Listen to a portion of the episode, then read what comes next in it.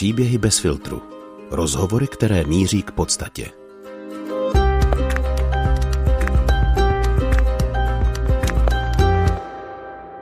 Samota, vyhoření, rozpolcenost, potlačovaná sexualita, přehnané nároky na kněze. Když celibát bolí. Seriál podcastu Bez filtru o bolestivých momentech lidí v celibátu. Kněz Vladimír Záleský, známý také jako Šagy, žije ve Žďáru nad Sázavou. Přivítal mě ve svém bytě na faře, nabídl postupně dvě kafe, zákusek a nakonec i oběd. Mluvili jsme dlouho a následující rozhovor by měl být výběrem toho nejdůležitějšího, co zaznělo. Ptal jsem se hlavně na přehnané nároky na kněze a Vladimír sám mluvil o tom, jak by ho právě jeho farníci a ostatní lidé někdy rádi viděli jako ideálního člověka, co to se všemi a se vším umí. Říká, že farnost ale není divadlo jednoho herce a že výzvou je naučit se přijmout, že neumím všechno. Mluví taky o tom, jak pořád objevuje sám sebe a jak nezbytná jsou pro dobré kněžství pevná přátelství. Dobrý poslech přeje Ondřej Havlíček. Vladimír Záleský je naším hostem. Dobré dopoledne, natáčíme spolu dopoledne. Dobré dopoledne.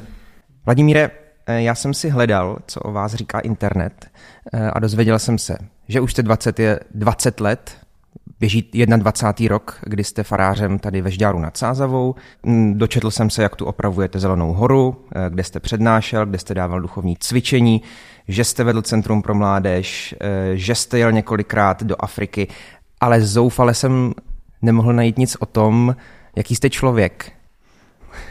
Třeba co o vás říkají přátelé nebo, nebo další lidé. Co myslíte, že by o vás eh, vaši přátelé řekli, kdybych se jich zeptal, jaký jste? To by mě taky zajímalo. Protože člověk je pořád vlastně i sám sobě takovým tajemstvím. Jo? Opravdu pořád vlastně se objevuju nebo asi každý z nás, že? A nejlíp to objevujeme právě možná přes ty přátele, nebo tam je to takový asi nej... Zajímalo by mě to, nevím. Nějakou charakterovou vlastnost, které si ceníte na sobě a třeba oni vám ji dávají najevo v rozhovorech, nebo?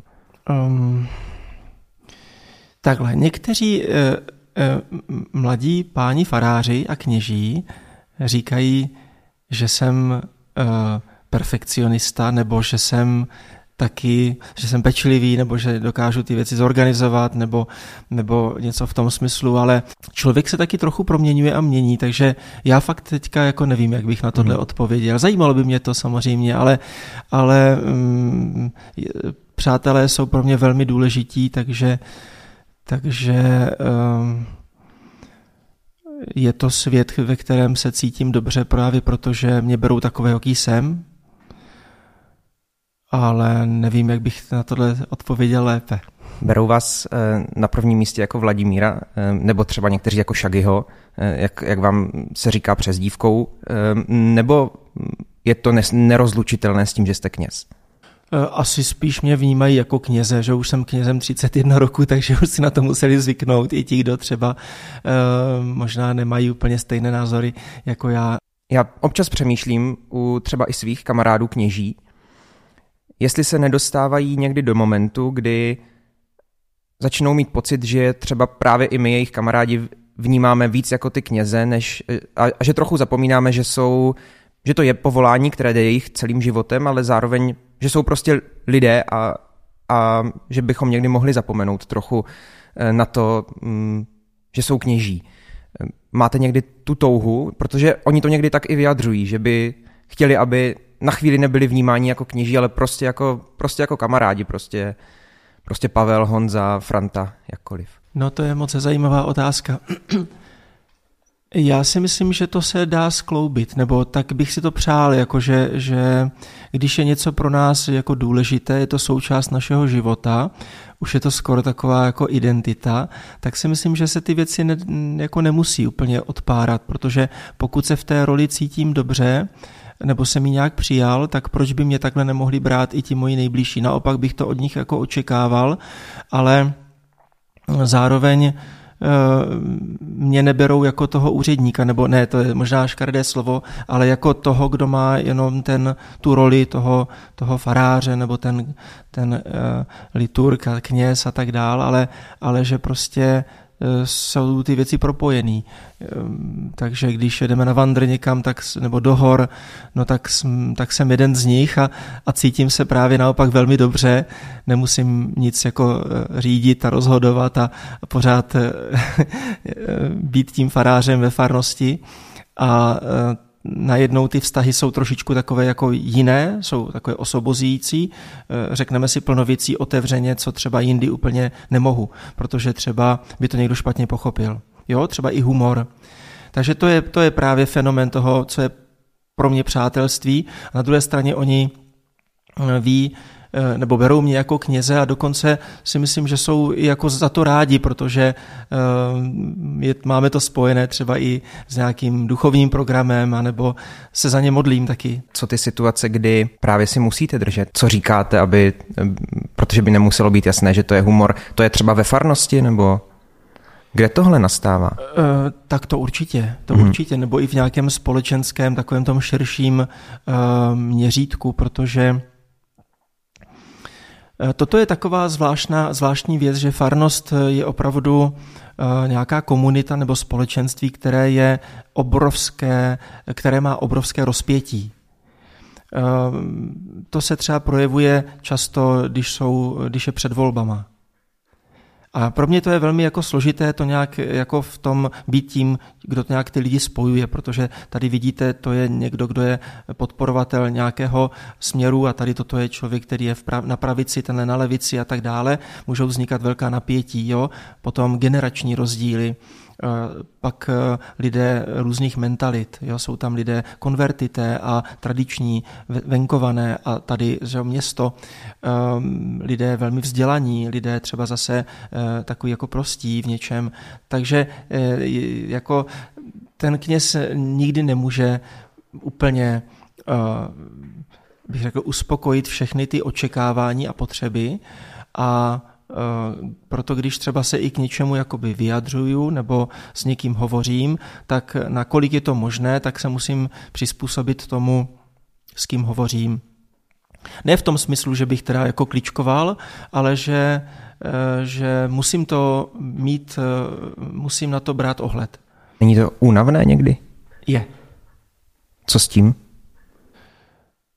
Mm, myslím si, že je nutné, že nás to pořád vrací k tomu, k tomu gro, k tomu eh, jádru toho povolání, nebo eh, řekl bych k tomu zřídlu, odkud to vyšlo. Pokud to nebudeme dělat, vždycky se dostaneme do konfliktu, do problému, do pnutí. To znamená, člověk musí o tom nějak s Bohem mluvit, musí mít takový ten i čas, kdy si ty věci promyslí, kdy je v tichu, kdy, kdy se nějak jako nadechne v duchu, někde v tichu. Eh, kdy jako zalepá po dechu a to není možné bez, eh, bez nějakého niterného eh, spojení s Bohem nebo z, z, bez modlitby. Měl jste někdy pocit, že už teda to zalapání hodně potřebujete a, a, a nedostavuje se, nemáte kdy, nemáte ten prostor? Mnohokrát. jo, určitě mnohokrát. Um, Ono eh, samozřejmě, že vždycky to tak, hm, vždycky to tak asi bylo a dneska, dneska možná trošku v jiné podobě, ale taky, že, eh, že eh, člověk cítí a někdy to nemusí být tak, jako že by to ti lidé řekli ve zlém, nebo, ale člověk to nějak jako podprahově může vnímat. Třeba někdo řekne, no pan farář jinde, nebo vedle, on, když má tu dětskou mši svatou, tak oni to dělají takhle, nebo eh, tam vedle, tam je teda výborný kněz a tam to dělají takhle. A člověk na tohle někdy může nalítnout, že vlastně eh, že vlastně oni někdy taky nenápadně lidé eh, vzkazují pod čarou nějaký vzkaz mě to může být zdravý, protože je dobře mít takovouhle zpětnou vazbu, eh, to znamená nebýt jak slon v porcelánu, vnímat, co třeba ti lidé mi jako sdělují, někdy i třeba neúplně nepřímo, jo. to je možná taky taková jako nepříjemnost, kterou člověk musí unést, že někdy nám lidé neřeknou věci přímo. To slyším, to slyším každou chvíli, kdy třeba někdo řekne, řekni tomu panu farářovi, aby, jo? nebo mohl bys říct panu farářovi, že, a teďka vlastně se mi to dostává přes někoho, ale ti lidé někdy nepřijdou a neřeknou to přímo do očí, protože oni mají pocit, že to se přece jako nedělá, ne? Z nějakého důvodu, to ještě třeba se k tomu vrátím, ale, ale že člověk eh, taky mm, musí nějak sbírat vlastně z toho společenství ty podněty, a nevím, jestli to umím, nebo někdy to asi neumím, někdy třeba trochu jo, někdy ne, ale teďka, anebo si to taky člověk může špatně přeložit, to je další věc, protože my taky e, můžeme mít špatné vidění a špatné jako porozumění, že ty věci tlumočím třeba špatně a pak, toho, pak z toho může vzniknout vlastně taková dvojí věc. Buď, buď zklamání, že nějak jako nenaplňuju třeba v něčem to očekávání, a nebo naopak ten tlak, abych byl teda člověkem mnoha rolí, rolí jo? protože samozřejmě to můžeme říct trošku s humorem, ale ono to vždycky trochu je pravda, že lidi chtějí pana faráře, který bude pokud možno jako mladý, ale na druhé straně zralý, že bude to umět s mládeží, bude třeba i scout a někdo, kdo bude pořád na horách děcka, ale zase na druhé straně neopouští faru, jo, musí být dostupný, že? Ehm, někdo, kdo kdo to umí s dětmi a na druhé straně empatický k nemocným, kdo je vlastně jako eh, v tom domově důchodců jako ten naslouchající. Jo. Zároveň by měl být manažer, protože je v nějaké řídící pozici a, a má pod sebou nějaký, nebo ne pod sebou, to zní jako škaredě, ale má eh, vedle sebe nějaký tým, který, který má dávat impulzy nebo nějak je třeba motivovat. Měl by být dobrý učitel, že jo, samozřejmě, výborný liturg. Měl by to být člověk, který má i nějaký přesah jako společenský, to znamená e, e, umět jednat třeba i s s, s politiky anebo s obecním zastupitelstvem a s nevěřícími a s podnikateli, ale zároveň by měl být ten, kdo má to sociální cítění že jo, a e, dokáže se pobavit a přijmout bezdomovce a, a tak dále a tak dále. A toto je velmi obrovská zóna. A teďka co s tím? Pokud se budeme chtít snažit uh, všem vyhovět, tak nutně nastanou jako tlaky, protože my toho nejsme schopni. Já nemůžu být jako člověk mnoha tváří, který všechny tyhle ty lidi jako uh, uspokojí v jejich očekávání, v jejich potřebách.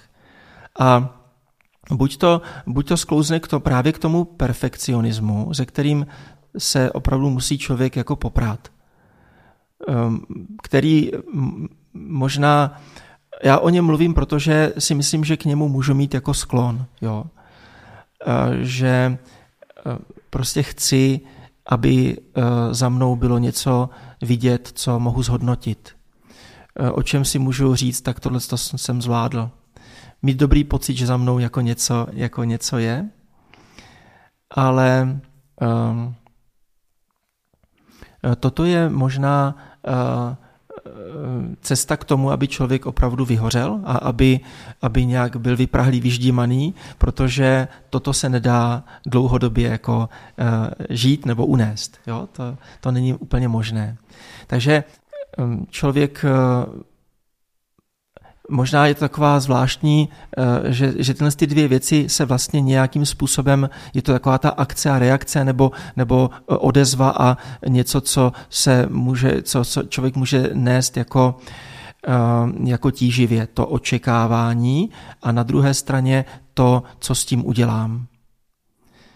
A co s tím udělám, to neznamená, že nebudu chtít dělat věci dobře, protože každý normální člověk chce dělat věci dobře ale eh, přijmout i to, ty limity. Přijmout i limity, které máme, přijmout to, že neumím všecko, že některé věci prostě nebudu dělat tak dobře, jak někdo jiný. Naopak radovat se z toho, že někdo ty věci dělá i líp než já. To je hrozně důležitý. Umět za to poděkovat, tak ty lidi si ho najdou, to, to je dobře, že? A já chci dělat věci, na které mám, ale musím taky vědět, že jsou věci, na které vůbec nemám. A teďka, jak to, jak to udělat, aby to ti lidé přijali? No, to je možná tím, že já sám je budu přijímat takové, jaký jsou, protože i oni mají svoje limity a chyby. A z dojné krávy jezdeckého koně člověk neudělá. To znamená přijmout každého s těmi, jako na druhé straně pořád se nějak posouvat, osobně i ty lidi vést k nějakému posunu, ale na druhé straně přijmout i tu realitu a, a možná v takové jakési laskavosti a v takovém tom přátelském dialogu pořád jim nějak ukazovat, že já nejsem prostě guru, jo? já nejsem já nejsem člověk, který je obrněný, jo. Já jsem taky jako velmi křehký. Takhle jste uvažoval vždycky, nebo eh, jste se to naučil, musel k tomu nějak dojít? Myslím si, že jsem neuvažoval vždycky takhle. Uh-huh. A co vás teda k tomu vedlo? No právě třeba neúspěchy. To, že se mi něco nepodařilo, no. To může být někdy i velmi zdravé. Co to bylo? Tak eh, to, to, je, to je řada věcí. Jo? Řada věcí. Třeba jsem, třeba jsem eh, neposloužil někomu uh, tak, jak by asi on očekával a jak bych měl, nebo, uh, nebo jsem do něčeho sázel jako mnoho energie a času, vyznělo to na prázdno. Jo? Mnoho věcí. Mnoho věcí. To ani není možné uh, jako ne, uh, nevidět nebo teda ne, neprojít nějakým neúspěchem, něco, co se nepodařilo. To, a teďka jde o to, abychom to viděli, abychom, nebo abych, abych mluvil v jednotném čísle, tak abych z toho nevyvodil špatný závěr, že teda uh, se člověk propadne do nějaké takové jako, um, jako apatie nebo rezignace nebo zklamání a že, že člověk vlastně bude jako pořád naštvaný. Eh, to ne. Je to, je to něco, co může být osvobozující. Nedávno o tom psal někde papež František, že každá krize vlastně, eh, když člověk projde tou krizí, tak není nikdy stejný. Buď horší nebo lepší. Nikdy není stejný. A teďka jde o to, abychom ty krize, které procházíme a všichni procházíme v každém povolání, tak abychom potom byli lepší. To znamená, že někdy nás možná i ten neúspěch a ty, ta křehkost, to, že nás něco srazí jako na čumák, že, že nás to jako může mm, vlastně osvobodit trochu. Jo, řeknu takový příklad, možná, to se, to se možná je to jenom takový jako, taková libůstka, jo? Ale, ale já bych řekl, že v tom je takový obraz i toho jako širšího pohledu na ten život, nebo na můj život. Jo? Eh, já jsem byl v jedné farnosti a tam byly hody a e, všichni, všechno bylo na, jako nachystané, nazdobené. Bylo to na Jižní Moravě, kde hody se slavily jako největší událost. Všichni v krojích, jo, plný kostel. A já jsem měl takové sedes, které bylo velmi vratké. A e, já, když jsem ty lidi vítal na začátku, tak jsem je chtěl nějak jako povzbudit a chtěl jsem, aby to bylo slavnostní a všechno, aby bylo jako dobře připravené, aby všechno klaplo. A když jsem dokončil vstupní modlitbu, já jsem byl zvyklý si takhle vždycky odhazovat ten ornát, tak jsem si s tím ornátem odhodil i to CDS. A já jsem si sedl do, sedl do prázdna. Jo? Já jsem skutečně jako se normálně v tom, eh, v tom presbytáři jako zhroutil a bylo hezké ty reakce těch lidí. Jo? Děti byly zděšené, muži si toho vůbec nevšimli eh, a každý se jako reagoval trochu jinak. Ministranti mě začali zvedat a já si pamatuju do dneška, jak na ten pocit toho, té, té trapné události kdy tam ten pan farář, mladý, tehdy ve 30, 30 letý, tak jako s nohama na vrch, jo, zamotaný do ornátu, a ono to bylo nesmírně osvobozující. Já jsem to prostě nějak eh, jako e, přijal, nebo jsem řekl, pane, děkuji ti za to, že jsem tady takhle se strapnil. A um, myslím, že to eh, je takový obrázek toho, jako i v, něk- v některých věcech i zásadnějších to tak může někdy být.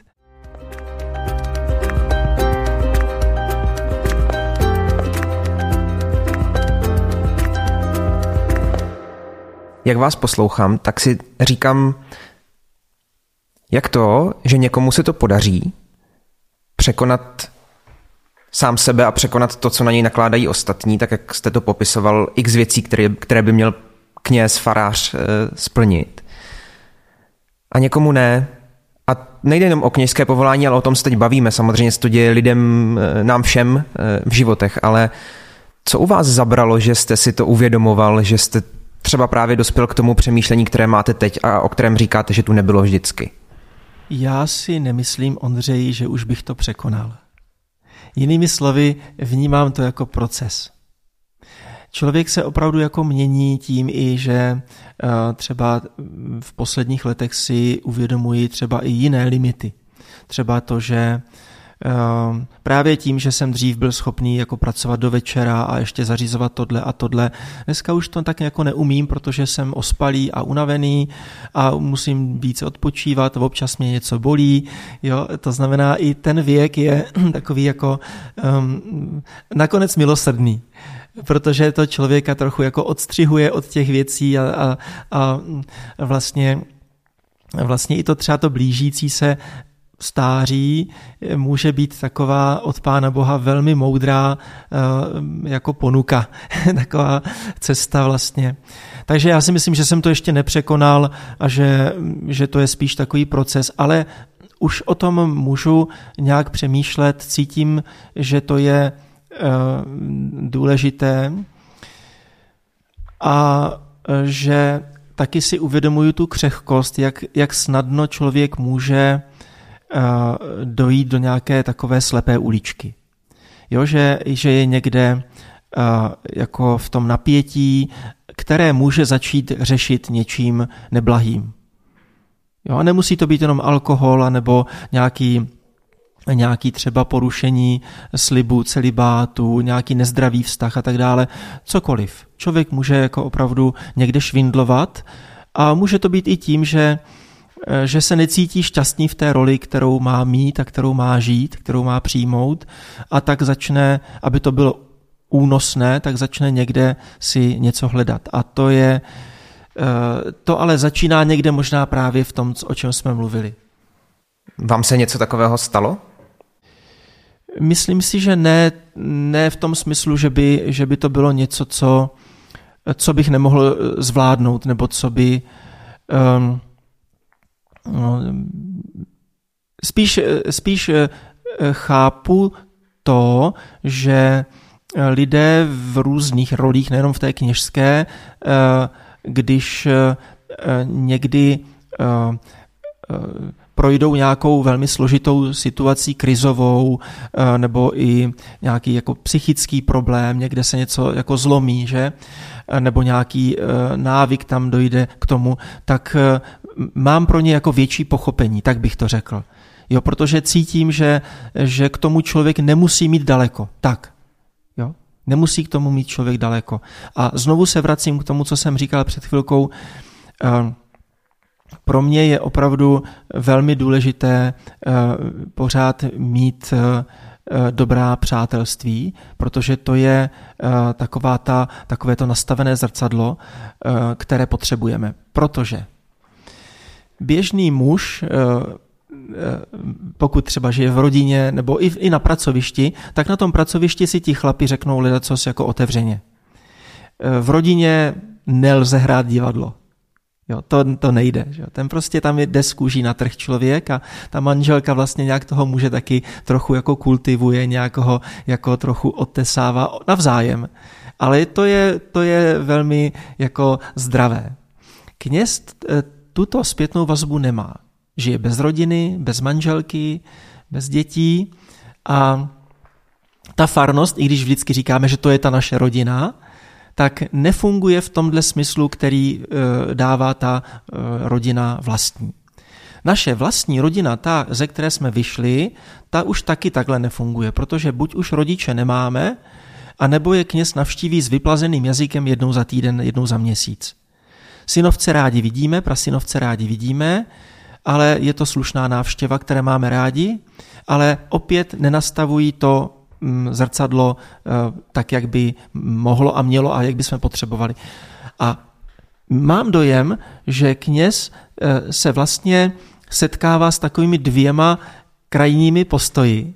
Ne vždycky, ne, není to černobílé, ale většinou. A to je buď taková ta úcta která je samozřejmě sympatická, je daná právě tím, že on je nositelem svěcení a nějaké, nějaké role společenské, nebo um, i je to ten pan farář, že? Ale Eh, ale těchto lidí asi trošku ubývá. Nemyslím tím, že ubývá lidí v kostelích, ale, ale že přece jenom už, eh, už ta role toho kněze není tak jako glorifikovaná, jak bylo třeba dřív nebo v nějaké jiné společnosti. Jo. Žil jsem v Indii, takže, takže tam třeba opravdu ten kněz je velmi uh, jako vysoce vnímaný. Ale na druhé straně potom je ten druhý extrém, kdy se potkáváte s lidmi, kteří, eh, ať už vám to řeknou nebo neřeknou, tak toho kněze vůbec nepotřebují. Řeknou, no, my vlastně ho vůbec nepotřebujeme, na co on tady je. Takže na co tam je? Tak buď je to taková postavička toho města, takový ten kolorit, jo? ten pan farář, který tam nějak vždycky byl. Vidíme ho, když třeba rozsvěcuje adventní věnec a to stačí. Jo? A to, co je uprostřed, někde mezi tím, taková ta, ta pravdivá odezva, ta nám většinou jako může chybět. A já si myslím, že to je taková první moje starost, aby nechyběla. A proto uh, si dneska třeba uh, jako považuji uh, toho, těch mých přátel nebo té hodnoty přátelství jako stále víc, právě protože oni mi řeknou věci, Eh, nějak bez obalu, nebo se nebojí mě to říct. A přitom mě to řeknou jako s láskou, protože já cítím, že to není jako eh, odmítnutí mě. Když mi něco řeknou, že nedělám úplně dobře, nebo že by něco mohlo být jinak, tak eh, oni mi tím nesoudí, oni mě dávají zpětnou vazbu. Takže tady, tady myslím, že toto taky mm, může být problém, že na jedné straně v nás lidi třeba vnímají jako tak jako by trošičku nějak výš a e, trošku chodí po špičkách jako a na druhé straně někdy třeba můžeme se setkat i s pohrdáním, jo? protože dneska uh, i kněžství uh, může být i takové stigma někdy. Snažíte se to těm lidem nějak vysvětlit, nebo to nemá cenu a spíš si vážíte těch přátelství a snažíte se je třeba upevňovat a těm ostatním je to nevysvětlitelné, aby vás třeba vnímali jinak a ne na jedné z těch dvou pozic, o kterých jste mluvil.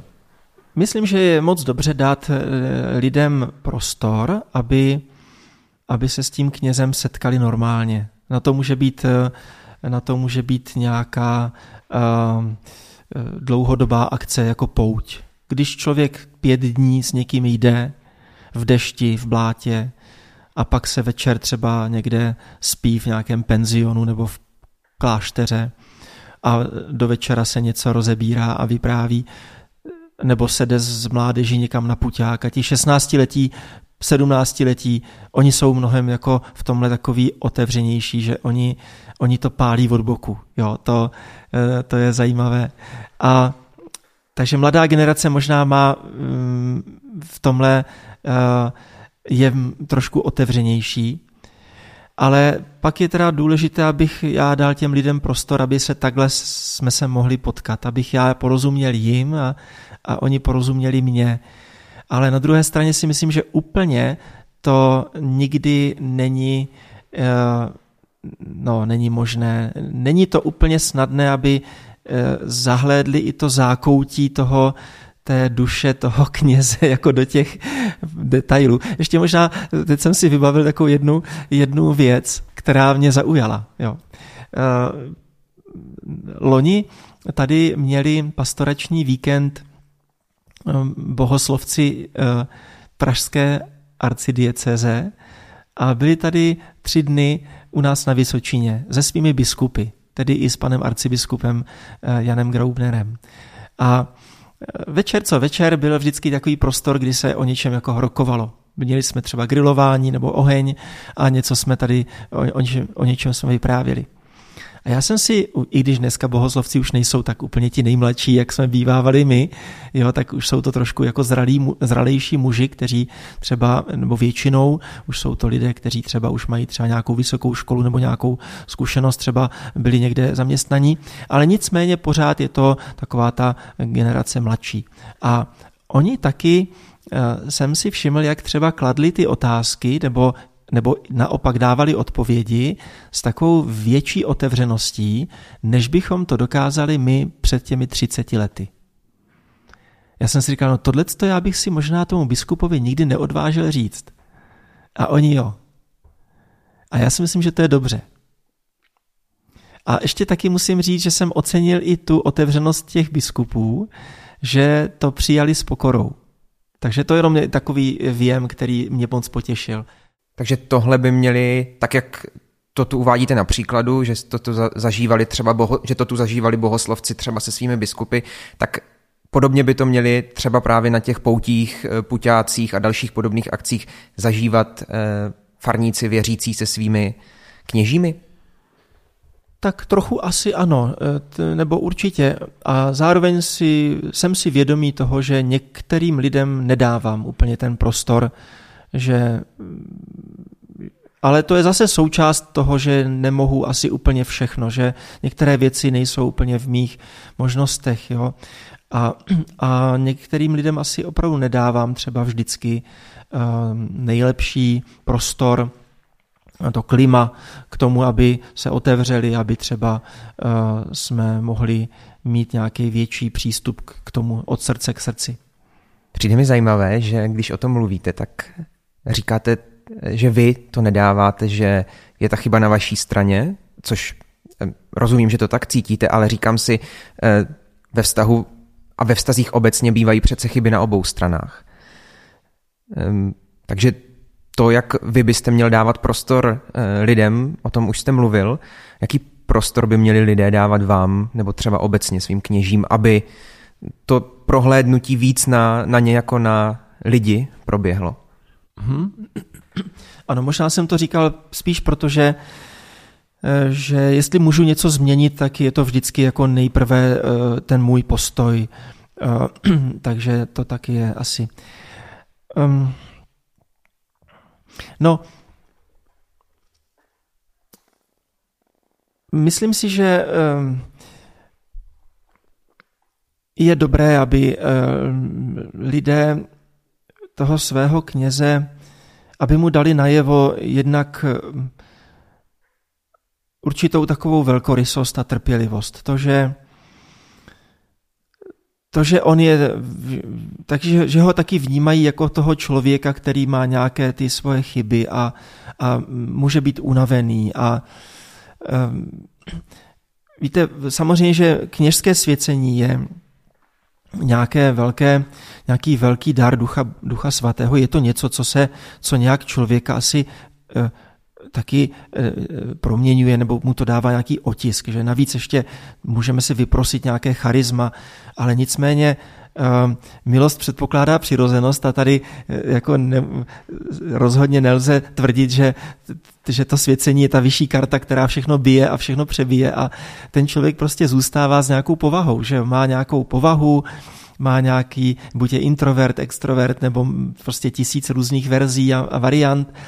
A myslím, že je moc hezké pro toho kněze, když on cítí, že je přijatý, že, že mu neklademe hned nějaké podmínky a, a pak je taky zraňující, tak jako pro farnost asi bude zraňující, když by ten kněz pořád vzpomínal na svoji minulou farnost, jak to bylo tam, tak stejně tak si myslím, že pro toho kněze naopak je možná zraňující, když Ehm, pořád někdo říká, jak to bylo dřív a jak, to, jak ten předchůdce to vlastně dělal a jak se to dělá u sousedů. Navíc si myslím, že dneska už je taková doba, kdy málo který kněz by třeba brzdil nějakou zdravou, dobrou aktivitu lajků. Že za, většinou jsme za to velmi vděční. A taky si uvědomuji, že třeba to, co vyjde jako od nich, eh, od lidí, od, od rodin, od lajků, tak má často i mnohem větší um, jako života schopnost a vitalitu, než to, co jako naordinuju a vymyslím a zorganizuju a pak to stejně eh, třeba není úplně eh, jako úspěch. Takže um, asi umět přijmout toho člověka takovýho, takového, jaký je, um, dát mu najevo prostě to přátelství a, a kousek té úcty a lásky a, pak zároveň i jako nabídnout právě takovou tu, tu nějakou vlastní to nasazení, aby on cítil, že, že to je nějaký společný, společné dílo. Že ta farnost prostě nesmí být divadlo jednoho herce a Vždycky je ideální, když se mnoho lidí podílí na třeba mnoha službách a když to jde jako dál a dál a protože to je taková ta jako lásky plná síť, nebo si i síť té zodpovědnosti, která zahrnuje další a další lidi. A uh, mnoho lidí eh, udělá řadu věcí mnohem líp než já. Od uh, počítačových věcí, technických věcí, až po, já nevím, výuku, jo, takže je to taky eh, kus takového umění najít takovou, takové, eh, takové klima, takovou atmosféru toho dialogu, kde se doplňují ti lidé. Ale není to úplně někdy jednoduché.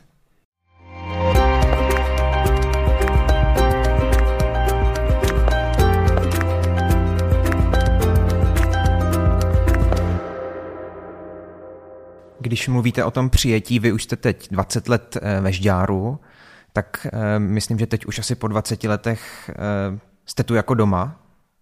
Jste tu jako doma teď už po 20 letech? Je, nebo ne jako doma, jste tu doma? Já mám Žďár velmi rád a samozřejmě mám rád Vysočinu, mám rád lidi, kteří tady žijí uvědomuji si, že plno lidí, kterým jsem podával první svaté přijímání, tak už dnes je třeba i oddávám, nebo jsem někoho křtil a potom jsem třeba je připravoval na běžmování. Takže jsem tady 21. rok a vlastně ehm, to je opravdu řada a řada jako lidí, ehm, které nějak nosím v srdci, mám je rád, záleží mi na tom, proto taky mě trápí některé věci, když třeba um, něco není tak, jak bych si přál. A jistě, že se tady cítím být doma. Uh, snažím se i, uh, i na té faře, kde bydlím, aby uh, to byl takový kousek dom, do, domova, aby to nebyla jenom nocležná nebo tam, kde úřaduju, ale abych se tady cítil dobře, byl tady doma a samozřejmě aby tady cítil kousek toho domova i kdo sem přijde, že třeba návštěva, aby nějak tady uh, ten člověk uh, prostě si tady mohl odpočinout a mm, být tady přijatý. Ptám se na to i proto, abych se mohl teď zeptat, jak to bylo na začátku, před těmi 20 lety. Jak vypadalo to vaše přijetí tedy od lidí ve Žďáru?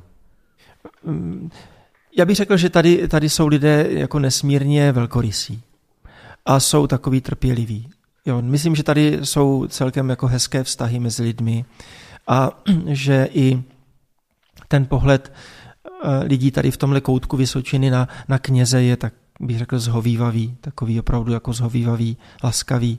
Takže to je velká, velká výhoda, eh, že když jsem jsem přišel, Eh, tak tady bylo řadu problémů, protože tady byl pan farář, který byl velmi už jako nemocný a starý, byl to moc hodný člověk, otec Josef, eh, kterého jsem byl moc rád, že tady mohl zůstat. My jsme mu tady vybudovali eh, byt a on nám ještě deset roků tady pomáhal jako výpomocný duchovní. Takže pro něho to bylo taky takové osvobození, protože on už opravdu byl velmi unavený. A navíc tady vlastně farnosti nepatřilo vůbec nic, ani kostel, dnes bazilika, ani fara, všechno bylo ještě vlastně v rukách státu, nebylo nic opravené, e, ta ekonomická situace tady byla jako neutěšená, bydlení na faře taky, že jo, protože Ehm, starý člověk už nemá sílu něco opravovat, to jako nejde. Takže já, když jsem, jsem přišel, tak tady eh, nebyla otázka, jestli, jestli mě to baví opravovat nebo ne, prostě nebylo vyhnutí. To byl, my jsme malovali kostel po 105 letech. A tehdy jsem požádal ministra kultury, eh, pana Dostála, aby vyňal z těch restitučních řízení eh, baziliku i faru i rajský dvůr a aby se nám vrátili tyhle ty základní vlastně mm, eh, objekty. A on to udělal, jako opravdu se, nám, se o nás jako, se nás jako zastal nebo postaral. A takže tam bylo taky zajímavé to, že začaly různé práce, brigády a museli jsme organizovat plno věcí, protože vždycky se pracovalo, pak museli ženy uklidit, pak se zase otloukala vomítka, my jsme neměli kde mít mši svatou, zase jsme museli uklidit, aby tam mohla být v neděli bohoslužba. Ale toto vedlo k tomu, že vlastně se mohl ty lidi jako rychle poznat, že eh, i při té práci vlastně jsme se jako eh, zpřátelili. Jo? Takže eh, já na to vzpomínám velmi dobře. Rozhodně to pro mě není, že bych řekl, ach jo, no to, to bylo hrozný. Ne, naopak já jsem, jsem přišel velmi rád a, a jsem tady rád. Kolegyně Alžběta Havlová eh, dělala rozhovor s Janem Pacnerem tady do toho seriálu, když celibát bolí, eh, o vztazích a o sexualitě. A on eh, tam přímo říkal, že mu víc než sex v tom kněžství chybí, chybí vztah. Říkal, že mu nejvíc chybí někoho třeba vzít večer za ruku. Když bych k tomu udělal trochu analogii o tom, o čem se bavíme dneska my, chybí vám třeba to, že by někdo někdy přišel a zeptal se Vladimíre, co tě trápí? A nebo to je běžné a máte prostě přátelé i mezi farníky a, a chodí za vámi a baví se s vámi vlastně o normálních lidských věcech, nejen o těch provozních, kněžských a tak? Já myslím, že to je namíchané, že obojí tam je a to asi není ani mm, jako možné, že by to tak nebylo. To, že to znamená, že někdy je samota něco, co cítím jako velký dar, jako takovou, že se v tom cítím dobře, že jsem se to už naučil a skoro bych řekl, že to i jako vyžaduju, nebo že to potřebuji.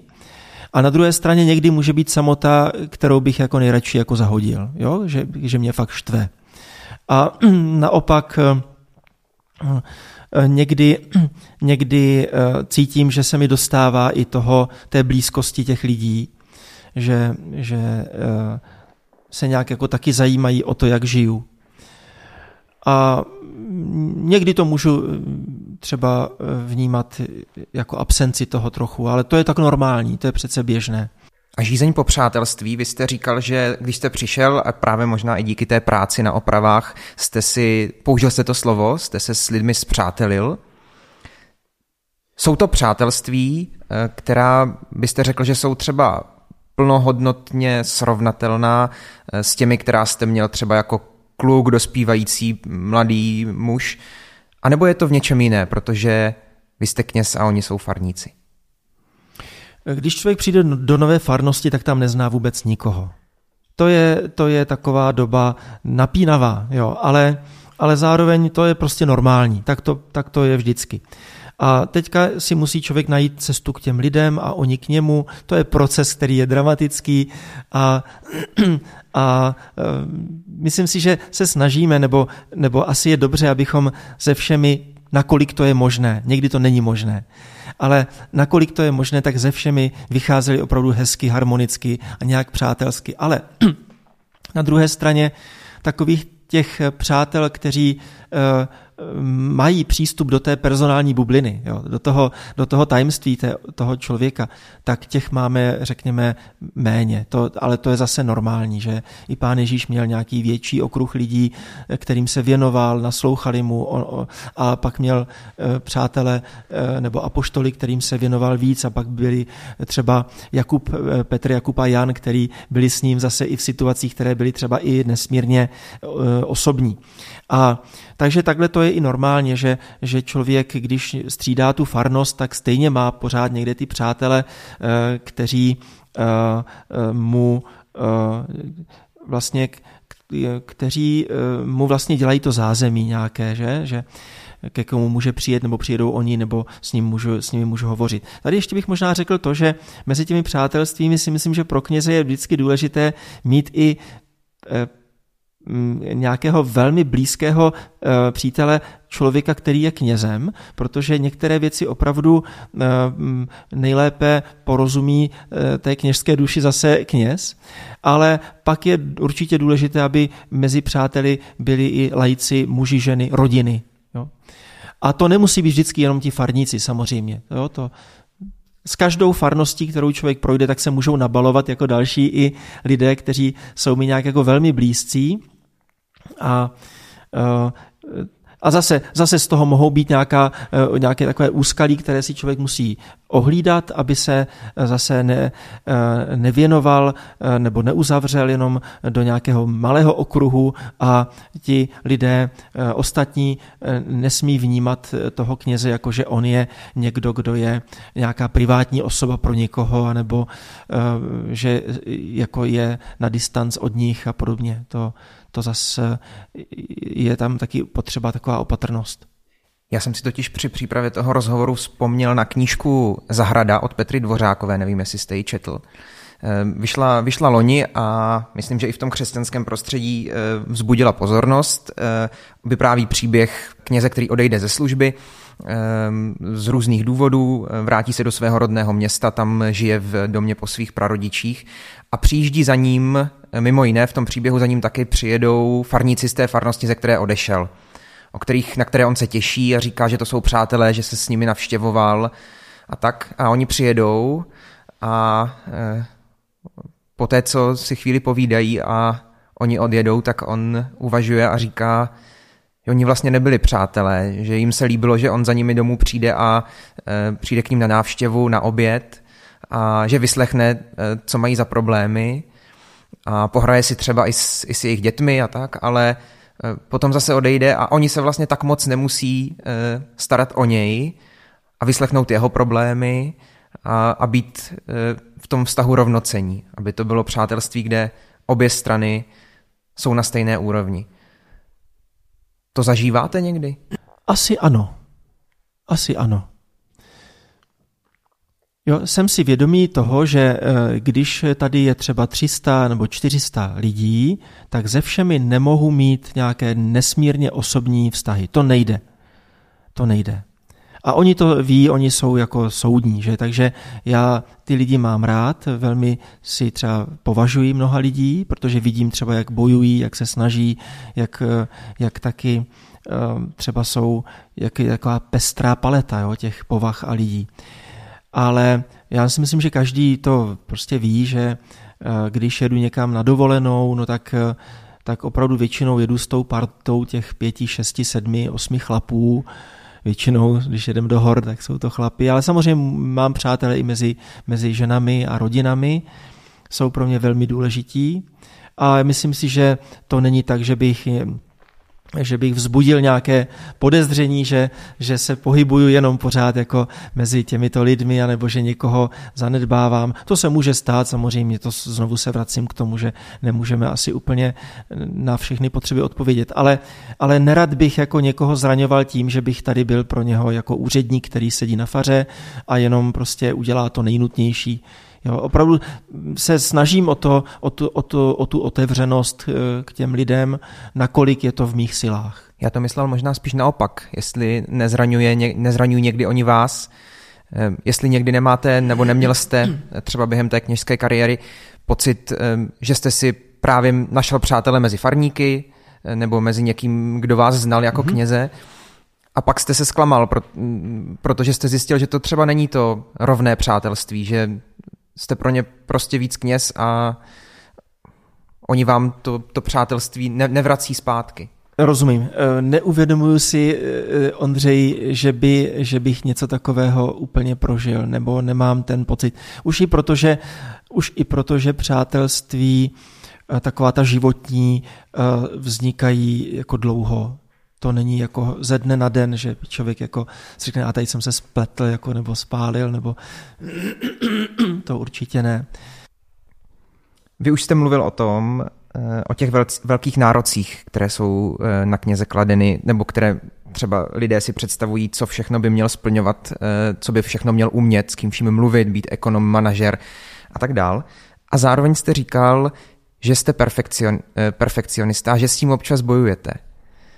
Jak to vybojováváte tyhle boje konkrétně? Co, co vám pomůže v tu chvíli, aby Mm-hmm. Vy vás to nezdrtilo? Eh, já si myslím, že trošičku k tomu mám sklon, ale zároveň s tím bojuji. Takže je vždycky dobře, když člověk eh, ví, kde ho tlačí bota a na co si má dát pozor. Takže eh, to je třeba jedna z těch věcí, že že mám rád, když věci jsou v pořádku, ale spíš pro ten dobrý pocit tak, jo, že je dobře dělat věci v pořádku, je dobře je dotahovat, je dobře se něco nového naučit a dělat to dobře, nakolik je to možné, ale pak je tam ta hranice, za kterou už třeba naše možnosti nejdou a to je potřeba přijmout.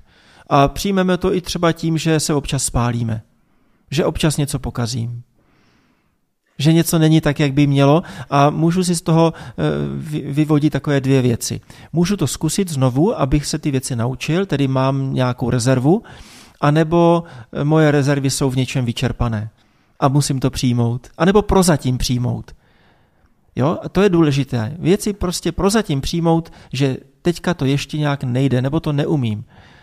A mm, potom eh, možná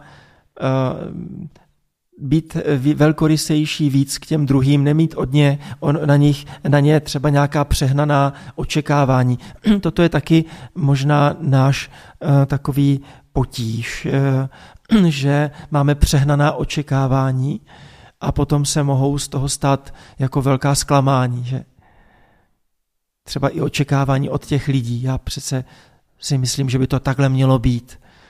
A ono to tak není a umět to přijmout, ale zároveň ne nějak jako rezignovaně, zklamaně, naštvaně, eh, to je něco, o co se cítím, že se o to chci snažit nebo se snažím.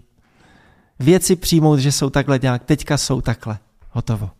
Můžou být jinak, můžu proto něco udělat, mohli by i ti druzí, mohu je v tom nějak motivovat, ale zatím je to takhle. Musím to přijmout. A to je osvobozující. Vladimíre, je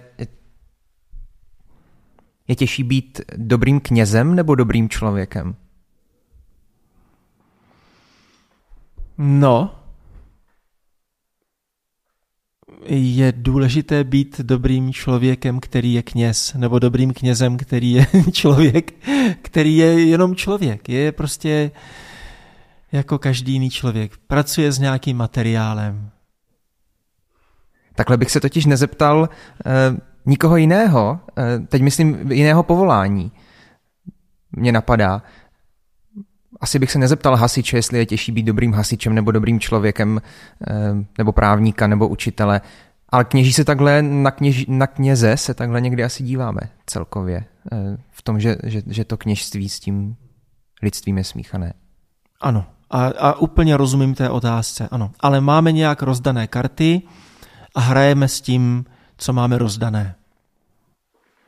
Říká Vladimír Záleský. Šagy byl naším hostem v pořadu Příběhy bez filtru.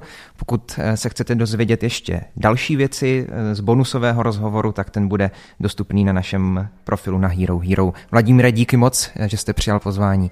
Děkuji za milé setkání i za trpělivost. Hezký den. No a co třeba v tom slibovaném rozhovoru na Hero Hero uslyšíte? Ty jsi to říkal tak trošku opatrně s tím doutníkem a s pivem. Vždyť, trošku, jo. proč by, proč by kněz i normálně, i když není na dovolené nebo nikde jinde si nemohl dát doutník eh, pivo nebo já nevím, cigáro? Uh, ano, říkal jsem to opatrně, ano. já když jsem už byl rozhodnutý, že půjdu do toho semináře, tak já jsem se v tu chvíli zamiloval možná nejvíc jako, jako jak to šlo, jo? Totální okno, totální krize. Já jsem chodil do noci takhle na, na tom dvoře v Litoměřicích a byl jsem úplně jako na dně. Jo, mám odejít nebo ne, tam už se opravuje kostel někde, jo. Pan farář už všechno chystá na primici. No tak si neváhejte předplatit náš profil na Hero Hero za 5 euro měsíčně. Na dnešním dílu spolupracovala Hana Kašpárková a zvukový mistr Antonín Kánský. Pěkné dny teď přeje Ondřej Havlíček.